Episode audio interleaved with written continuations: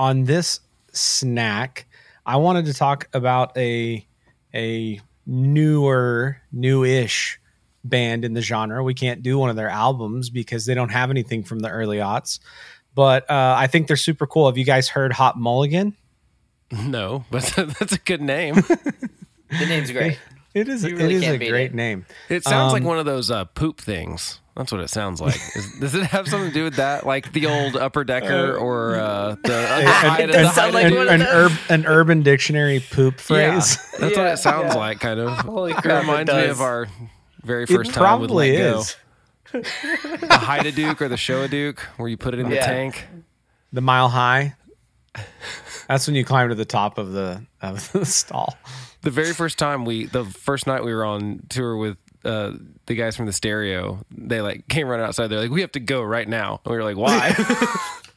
and they were like, "Because we just did a was it a Showa Duke or a Haida Duke? I don't remember. Oh man. I think it was the show because I think that I'm was the pretty problem. sure it was show, because they were so mad at the venue because they didn't do like any of the things that they were supposed to. I'm pretty sure that they they like just left a turd on the floor in the bathroom or somewhere, and they were like, "We got to get out of here." And we were like, "Who are these guys?" yeah. But anyway, Hot Mulligan sounds like it would be one of those, like right. a show. gotta figure out what it is. So uh, these guys, they're they're just uh, they're they're blowing up on the scene, and and honestly, I think their stuff is cool, and I I think uh, you dudes would like it. They've got a new newer, new-ish June fifteenth single uh, called "Drink, Milk, and Run," and I think we should listen to it and discuss. Okay, let's do it.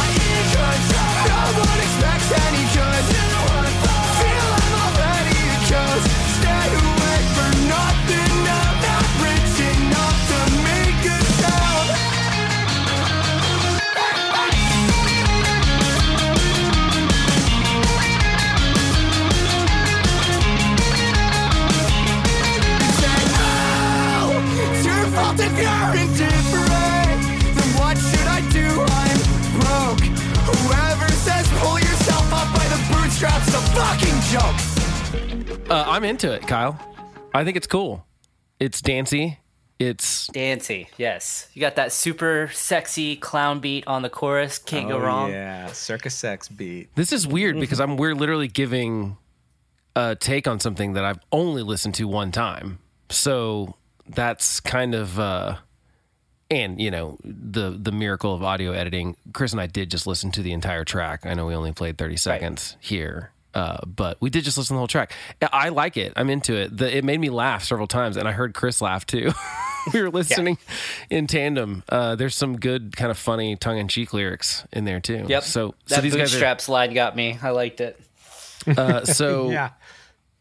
this is where it's weird, okay? Because obviously, uh, the, you know, the sa- the name of our podcast is finding emo, but it's such a hard thing to define, right? Because no one really ever claimed to be emo, as we sort of always discuss on this podcast. But I think when you said the scene, Kyle, that's really Yeah. kind of more. That's a more apt. Yeah.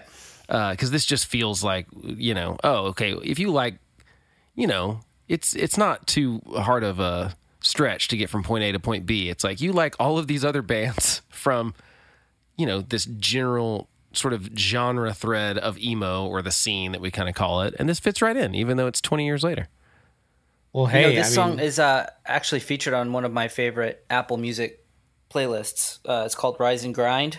ooh, It's just like pop punk and like emo core and stuff. And this song's actually on there this week. i didn't know that apple music made good playlists but Mm, they do all right. oh, sorry No one's saying that. This one's decent though. I recommend So- this one. So also, Blake, you got to keep in mind, uh, Hayley Williams just came out and taught us all that everything is emo. Oh i didn't hear this what? did she say What is this? yes, What no, is that's this? her What is this? podcast that put that pushed ours from yeah, the that's right. hundredth emo podcast to like the hundred hundred and first emo podcast. no but we were still before hers but now we're but, definitely but getting- Hayley says everything is emo, and you know what? Uh, I I think we kind of have to agree with her. I'm okay with that. Do you know what I'm I'm mad about is Paramore announced a show in Oklahoma City. I was super excited, Uh-huh. told the girls about it, and then sold out before the pre-sale was done, which I don't really understand. They were like, it's a fan pre-sale, but Yep. like you know, immediately on StubHub they were like minimum two hundred dollars up to So a thousand dollars a piece for a general admission. So Like guys, um, we can go on the Parahoy cruise for a thousand bucks. yeah. Yeah. Like, why, why am I going to see him in Oklahoma point. City for that for that much? Anyway, so if No, someone no, you no. know Yeah, listening the whole has ticket market's crazy. Yeah. if someone has tickets, uh, yeah, and then like Chris sent this article about, I guess Ticketmaster is like trying this dynamic ticket pricing thing where I guess Bruce Springsteen tickets are like four thousand dollars for floor seats, and it's not scalping. It's literally like Ticketmaster going, well, there's a lot of people that want these tickets, so we're going to charge you more money.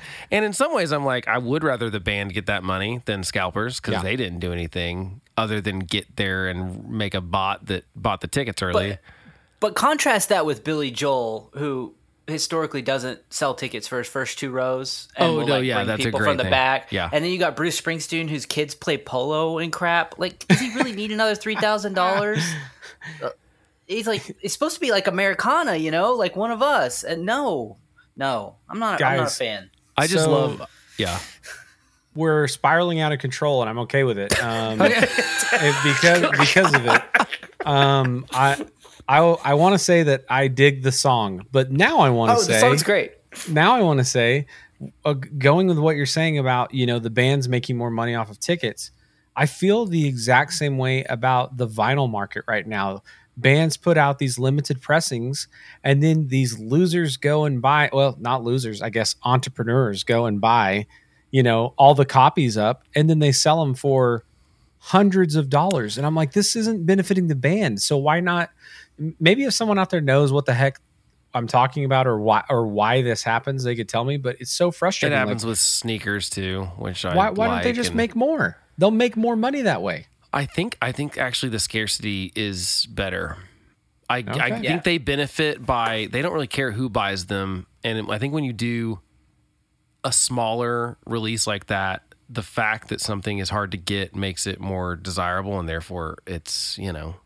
I mean, I get like it. luxury brands do this all There's the time. There's some more some more certainty to the uh, to the economics too. Like we know if we only press a thousand of these, we're going to sell them out. So we can basically do the math and be like, all right, let's make it profitable. Yeah, because there's no reason. Like. Nike could sell a like a ton of shoes, like, but they only release X amount of them, and then a lot of them are like resellers that sell them for a lot more, and it just makes your brand worth more if you're like that. And so for the bands, they're probably thinking sort of a similar thing.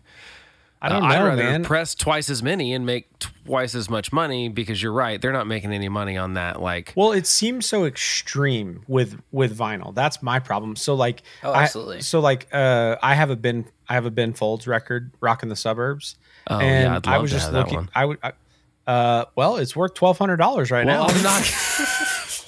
I mean, Kyle, it's you're not crazy. shake me Can I down get, for I get, can I get 1200. 1200, 1300? Chris, do you want any of this? Hey, what's I mean, what's a hundred bucks between friends? I Um, want it, but I'll just like you know pop it on from my phone to the Apple TV and still enjoy listening to it in my living room. I man, I I feel like surely these people are going to re-release stuff. Maybe maybe that's the old man in me that's like, ah, I, you know, Target's going to put out a copy. They will probably probably not of uh, maybe rocking the suburbs. I don't know. I mean that I feel like they only do things that are like have sold a million records. yeah, yeah, you're probably right. T Uh, I Swift. yeah, I see like Taylor Swift and Coldplay there. She's, yeah. They're more of a surefire Ugh. thing at Target.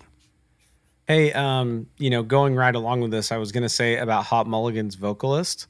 Um, that dude, to me, when he's singing, sounds a little bit like Kenny Vasoli from the starting line. I could hear like that when he's using his singing Yeah. voice. Yeah. And then he has this really cool scream. You guys should check out you you should check out their record that came out before this. It's super cool. I will say that like he's his thing seems to be that like throw in that that high scream and it's it's cool, but also he's got a killer singing voice so I'm just looking at their tracks. They've got a song called featuring Mark Hoppus. and it and it doesn't feature Mark Hoppus. How brilliant That is is that? That is the funniest. Like that is such a funny kind of own of the genre at the I mean, featuring Mark Hoppus. because he is kind of our um, he's, he's kind of our uh, P Our king. Oh my god, he is.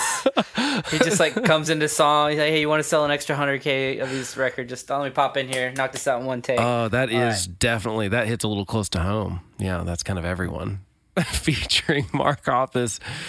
Oh man, these guys have made me laugh like three times. I've just listened to one Yeah. song and read uh, one other song's title, so I'm definitely uh, giving these guys a further further Kyle listen. literally, uh, in my entire life, has never steered me wrong. If he says, "Hey, check out this song," it's a guaranteed banger every time. Hey, thanks. I Well, haven't uh, gotten to the screaming yet, but we'll see about that. you'll you'll be fine. Well, it's ki- it's the thing he's doing in that song. okay, and like that, where I'm he fine get with what's you know going like on in that song. where yeah. he's stra- he's like doing the strain oh type yeah, yeah, thing. yeah, more of a That's yeah, his yeah. version, but but like he really does it a lot. Their out their album from 2020, "You'll Be Fine." Check that out. Uh, I'm certain that if anybody listening is listening to this kind of music, they know this band and they and they love them. So All right, good recommendation, Kyle. Thanks. yeah,